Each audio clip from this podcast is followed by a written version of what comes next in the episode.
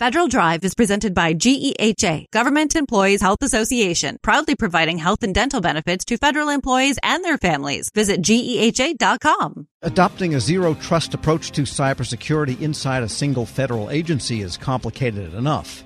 For U.S. Indo Pacific Command, it's many times harder.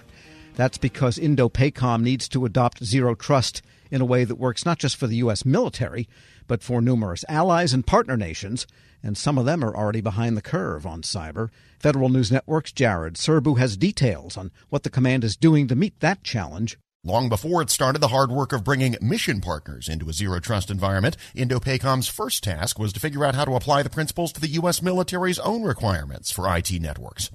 Paul Nicholson, the command's deputy CIO, told a recent AFCEA conference the previous approach to network defense wasn't working well. I think there were approximately 57 of those domain-centric networks that we was building and was fighting hard to defend them all and to some extent failing miserably, right? You invite in a uh, DISA compliance or you invite in the NSA blue teams come in and you were far from unscathed. You barely survived that and you, and you almost embarrassed by the things that they found. And so, when DoD and White House policy started directing defense components to implement zero trust, IndoPACOM saw that as a chance to start with a clean sheet of paper on the topic of network defense, pivoting away from that domain-centric approach completely. So then the team, the, the, the J6 team and Dan Wade and the engineers in the team, they said, we want to build from scratch the zero trust stack in accordance with all the principles and the alliances with, uh, with those zero trust uh, uh, requirements, they said it would be more cost effective to start over than it would be to try to go modernize these things that are, one, already used in operations. No one wants to, to inhibit operations or break the as is fight.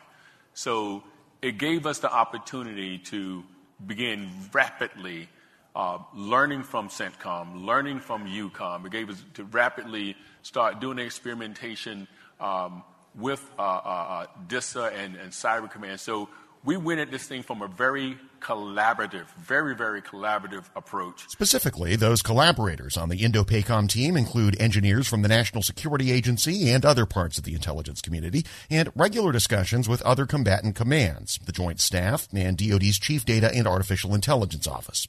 Officials say the new IT architecture, being built with zero trust principles baked in from the start, will be called the Indo-PACOM Mission Network. It'll be managed by a new office called the Joint Mission Accelerator Directorate, which declared initial operating capability two weeks ago. The new data-centric architecture will also be designed to connect directly with U.S. allies and other partners, the idea being to selectively give them access to only the data they need via information sharing agreements. And Nicholson says that's where things get even more complex. With the exception of the Five Eyes nations, there are relatively few other countries that are thinking about data security in the same way the U.S. military is. It is a, a demand, a extremely high demand across the Indo-PACOM theater to bring the capacity, the cybersecurity capacity of these nations to a place to where we are uh, able to connect and have a good, full, trusted operational network environment. The Five Eyes, a basketball example, the Five Eyes is the starting five. After that, we have no bench, right? In our theater, we have two, New Zealand, Australia. Beyond that, we have a lot of work to do. And so when you start talking about zero trust and the focus on identity and the focus on data and, and the marking of the data, there's a lot of guidelines that we have to bring into play with our mission partners. And there's a lot of capacity building that has to be done. One of the biggest early challenges will be around identity and access management, according to Jane Rathbun, the Department of the Navy's CIO. For U.S. users, the identity topic is comparatively straightforward since the Defense Manpower Data Center already maintains authoritative databases on all military members and DoD civilians. But for our mission partners, we're going to have to figure out what that identity ecosystem is uh, to really make what you've built has been red teamed and looked at and, and meets a lot of the criteria of zero trust. Right thing to do. The other thing that needs to happen is how we're going to make data flow into that uh, environment to be consumed by whatever mission you have going on. And I think those are, again, not challenges of zero trust, but challenges of how to operationalize a zero trust model. Rathbun says many of those problems can likely be overcome by employing sound design concepts as DoD builds out its own zero trust environments and continually sharing those standards and guardrails with allies to encourage as much commonality as possible. Whatever the functional domain is, the things that do need to be common, like identity solutions or at least federated so they can work together or source of identity they now understand where that needs to come from. I think we need to take the same approach. You know, we're not going to build their networks potentially for them, but if we can give them standards and guardrails that, that yeah. uh, they have to meet in order to connect to the mission partner data source, uh, I think that that is, is so.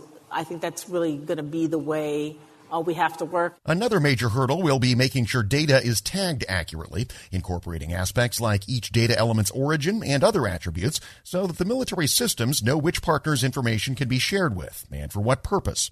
Nicholson says the good news is once a meaningful tagging methodology is in place, it'll also open up huge automation opportunities for INDOPACOM. Being able to put all of that relevant data into an environment where you can you can apply a, a significant amount of automation.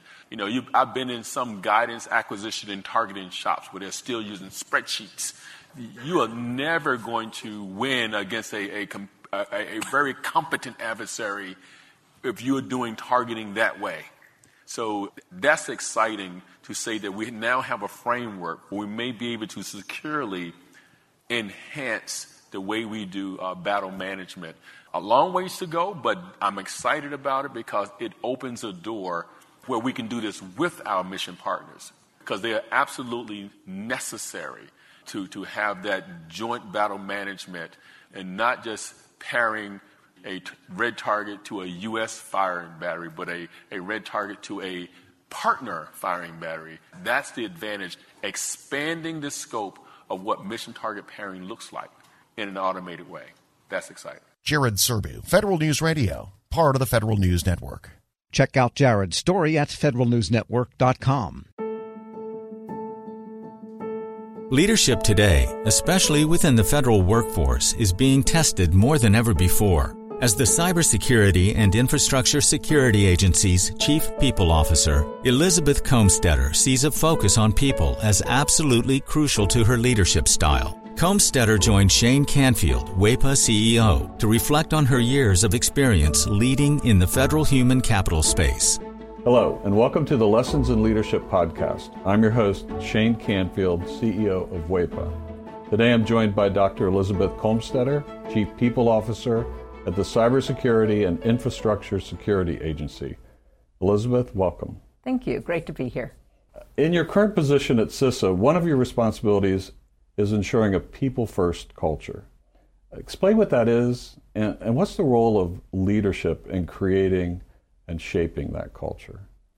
Yes, at CISA, really paramount to our culture is a people first driven aspect so that we are really looking at how do we accomplish our mission through our people.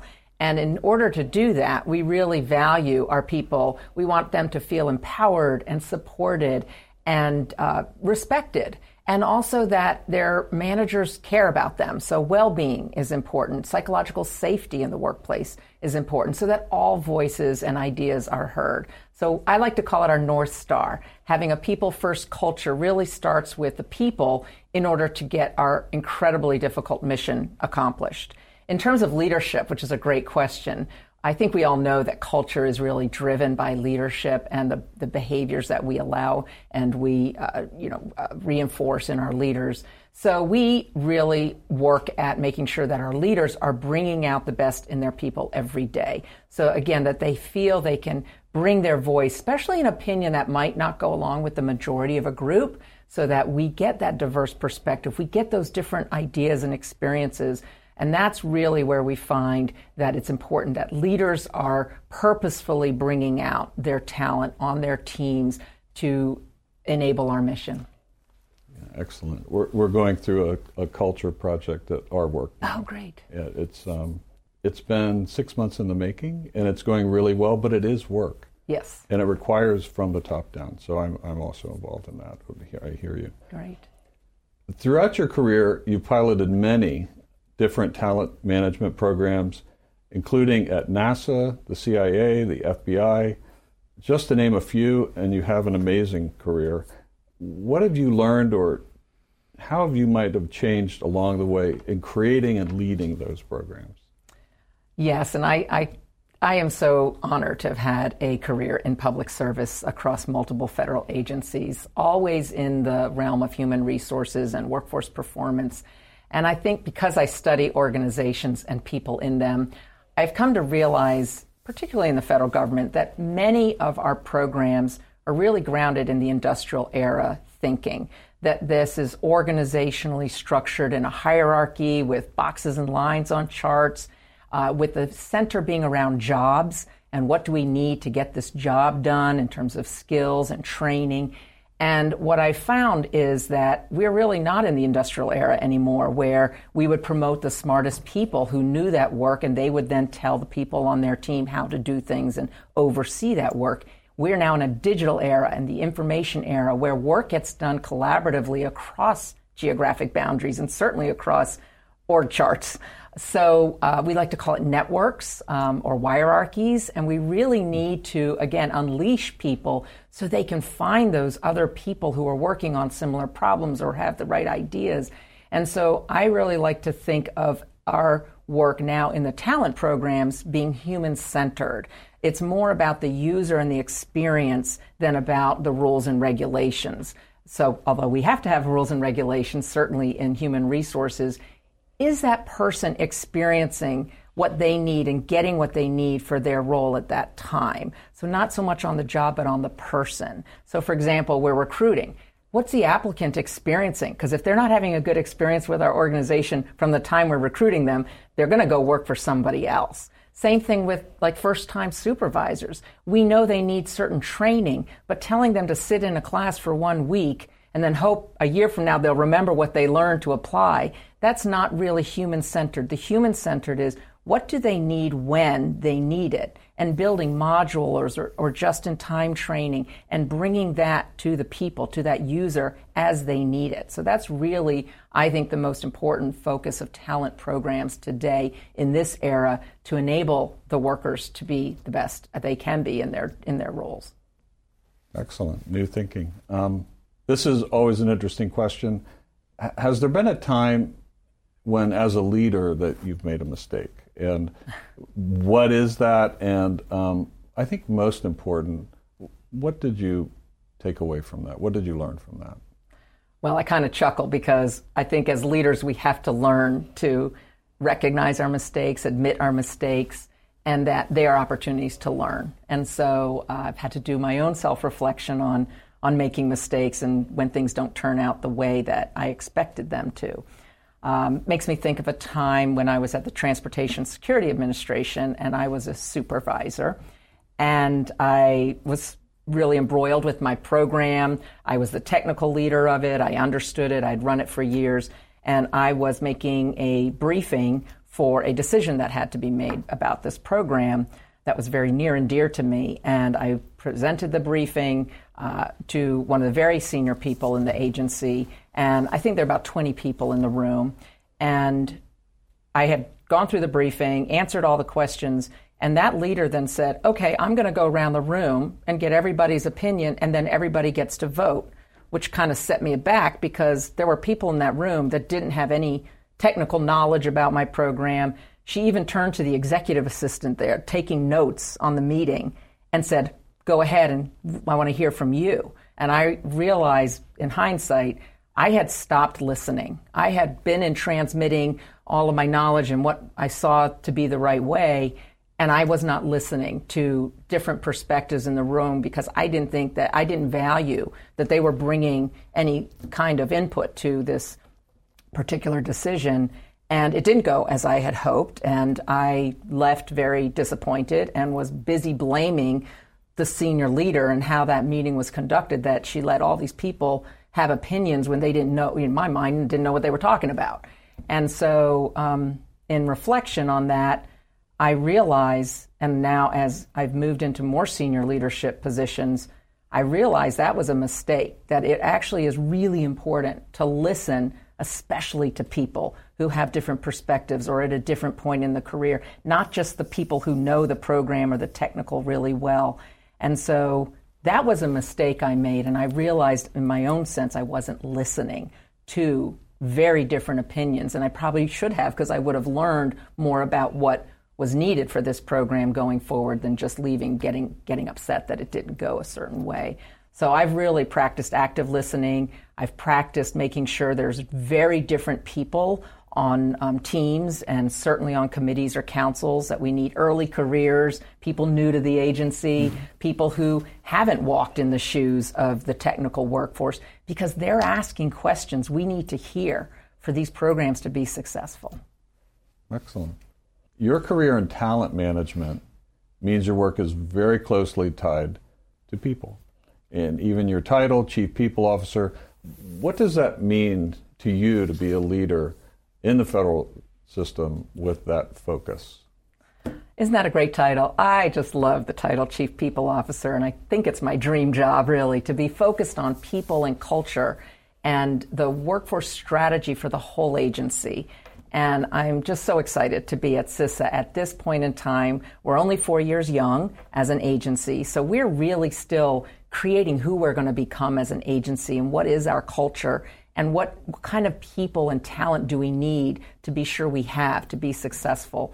So it's very exciting for me to be in this role with a intentional focus on culture because it's one of those things if you leave it to chance and you kind of hope it goes the way you want it to it probably won't so by building programs including leadership development programs including um, any kind of training and learning and career growth and um, engagement programs and listening programs.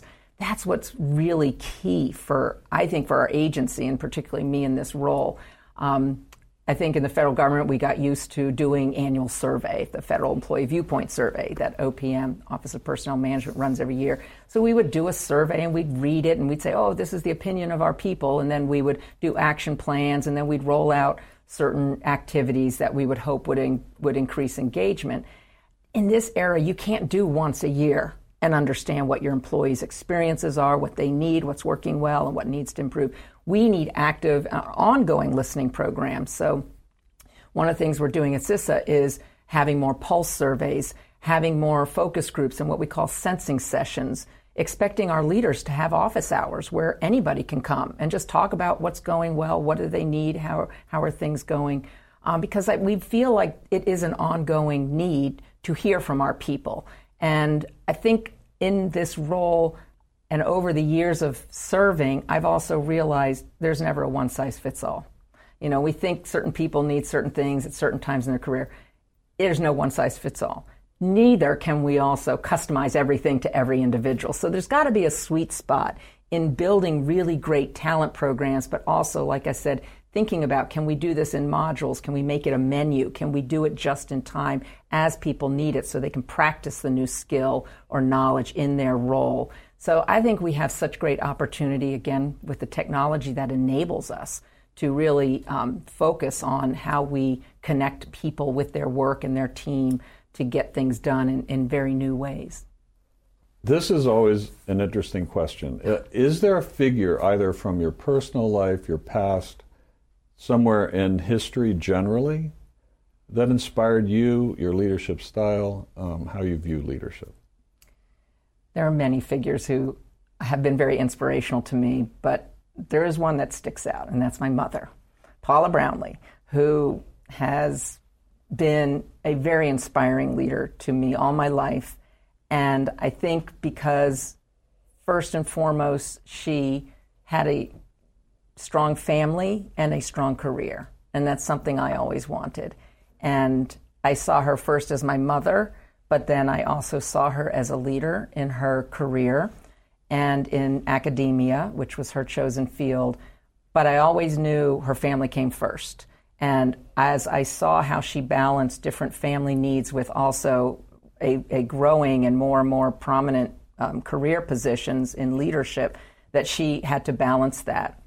And I think I learned from her that you can have both. You have to you have to focus on different things through your career um, and through your life, but that you don't have to trade one for the other. Um, I've been married, happily married for 32 years, and I'm a mother of twins who are almost 24 years old. So, and I've had a great career in public service. So I think that having her as a role model has really helped me um, find my own courage, find my own confidence, and find my own voice in how I can prioritize the things that are most important to me so that I can actually balance both family and career. And you're doing it well. You're Thank uh, you. having known you now for seven or eight years um, and worked alongside you. Uh, your passion is infectious. Thank you. Your uh, intelligence and, and the thoughtfulness with which you approach uh, all of these issues. It's, uh, it's an honor for you to be here, and thank you for your time. Thank you very much. I'm Shane Canfield, CEO at WEPA, and until next time, have a great day.